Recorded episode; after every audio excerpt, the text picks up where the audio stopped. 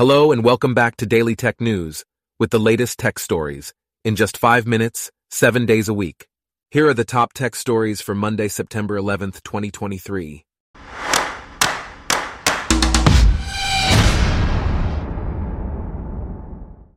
Today's episode is brought to you by Blogcast, your personalized audio feed, available on iPhone and Android.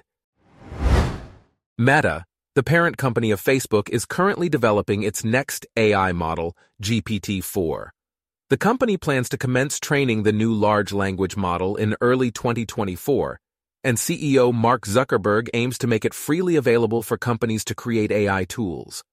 To support this initiative, Meta is investing in AI training chips and data centers to strengthen its infrastructure and reduce reliance on Microsoft's Azure cloud platform. A leaked report suggests that Meta has been testing an Instagram chatbot with 30 personalities, potentially hinting at the company's upcoming AI personas. In other news, quantum computing is anticipated to become the most powerful and consequential technology. Leaders in the U.S. military technology and cybersecurity community have designated 2023 as the reset year for quantum computing.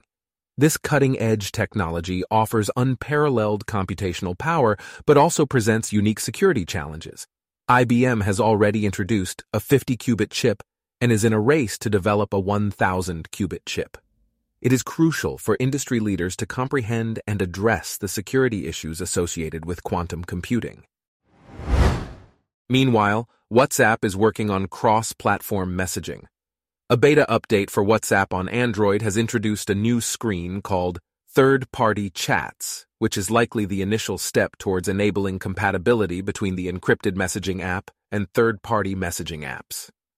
The European Commission has confirmed that Meta, the owner of WhatsApp, is considered a gatekeeper under the EU's Digital Markets Act. Consequently, Meta will be required to facilitate interoperability with third party messaging apps by March 2024. In response to this regulation, both Meta and Microsoft are planning to launch their own mobile app stores. In another development, Logitech has unveiled a flexible show and tell camera called Logitech Reach. This camera is designed to simplify presentations and live demonstrations by offering vertical movement, 4.3x lossless zoom with autofocus, and premium video quality.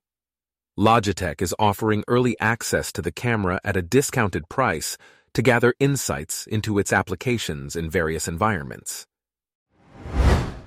Coinbase, a major cryptocurrency exchange, has announced that it will discontinue its services in India later this month. Coinbase has faced regulatory challenges in the Indian market, including pressure from the Reserve Bank of India and the payments body overseeing the Unified Payments Interface.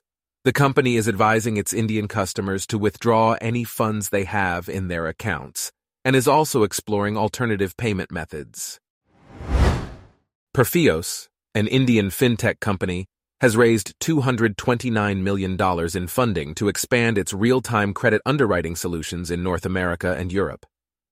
Perfios provides services that automate loan decisions, offer insights into a customer's financial worthiness, and aggregate data for APIs. The company claims to be the market leader in India and has a strong presence in the Middle East and Southeast Asia. iRobot has launched a premium Roomba Combo vacuum and mop and dock system the Roomba Combo Jover 9 is designed to effectively clean dirt, pet fur, and debris with precision. It comes with iRobot OS 7 and is currently available for pre-order in Europe and the US. In the world of Web3 Open Metaverse, Animoca Brands has raised $20 million for its Mocaverse project.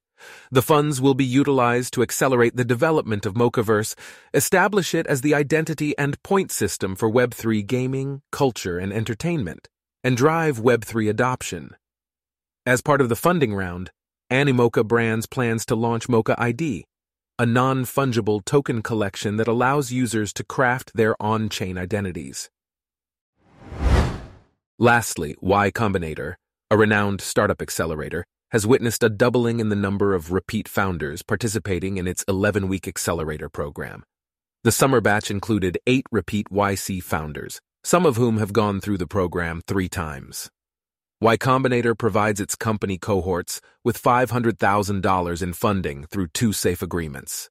Despite this, the program is still perceived as valuable and worth participating in multiple times. Our top tech stories for today are brought to you by Blogcast, your personalized audio feed. Download the free Blogcast app on your iPhone or Android today. If you enjoyed this, please consider listening to our other podcasts daily business news, daily science news, daily lifestyle news, and daily world news. Thanks for listening. Blogcast.